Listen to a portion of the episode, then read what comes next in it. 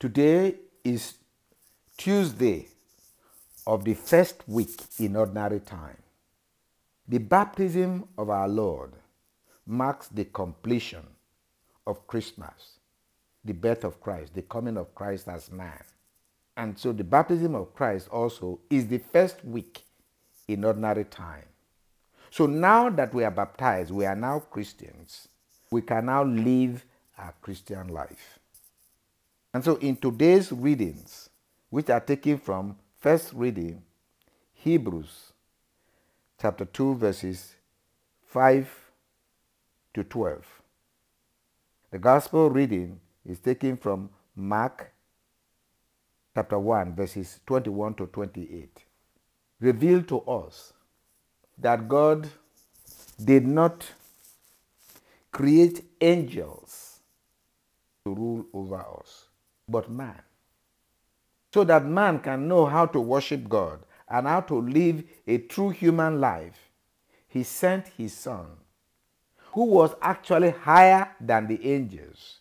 And when the, the son took on the flesh of man, he became lower than the angels to show the love of God for man that he created through Christ in his image and likeness.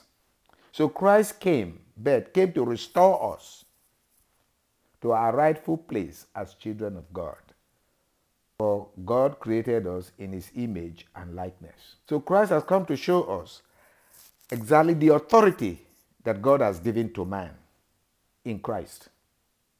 Hence, in the gospel reading of today, we see how Christ came to teach his people in the synagogue. And he taught them with authority. The people listening to him found authority in his word. So his word came to also set them free. And in the synagogue, there was a man with an evil spirit. And that evil spirit recognized Christ. Light and darkness cannot dwell together. And shouted, cried out, what have you to do with us, Jesus of Nazareth? Have you come to destroy us? I know who you are, the Holy One of God. Jesus rebuked him and said, Quiet, come out of him. We're told the unclean spirit convulsed the man, and with a loud cry came out of him. This is the new man. Jesus, so that through baptism, we have now become Christians. This is the authority that Christ has given to us.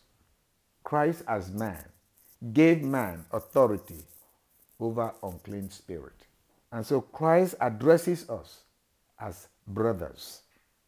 So in the first reading, a letter to the Hebrews, we see Christ addressing us as his brothers.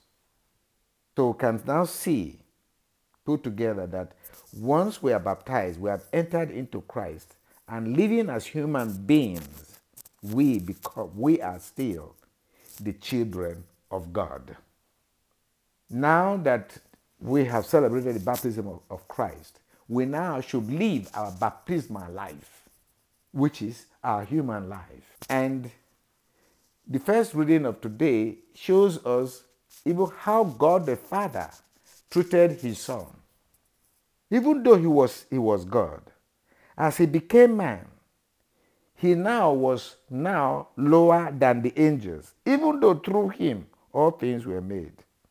Hence, the first letter, the first reading, a letter to the Hebrews says, It was not to angels that God subjected the whole world to come.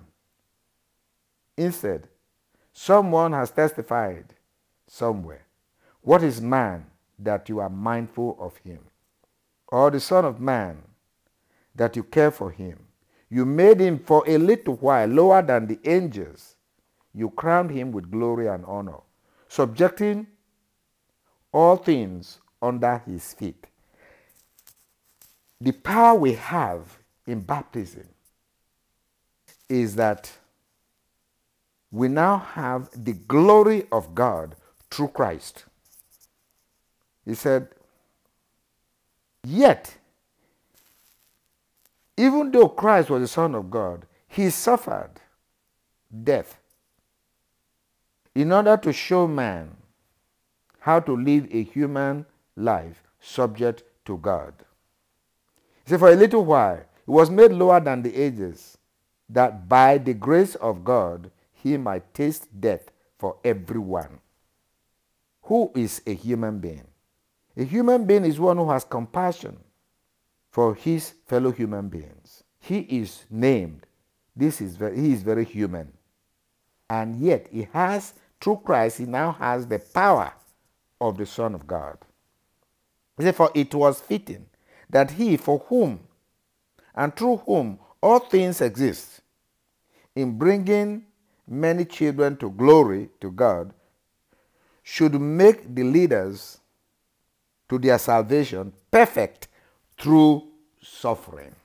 Suffering is not that you don't have God with you, you are not in God. Suffering is that you are useful to God. He who consecrates and those who are being consecrated all have one origin. God created us in his image and likeness. Through baptism, we now have the origin of God. Therefore, Christ is not ashamed to call us brothers. So, as we remember our baptism, we should now also remember to live our lives as children of God. Let us pray for the members of, God, uh, of the church, the body of Christ, that we may have that faith that as we share in the baptism of Christ, in his death and resurrection, we will also share in his glory and make God, glorify God in our lives through Christ. And let us embrace our suffering that makes us useful to the world. We ask this through Christ.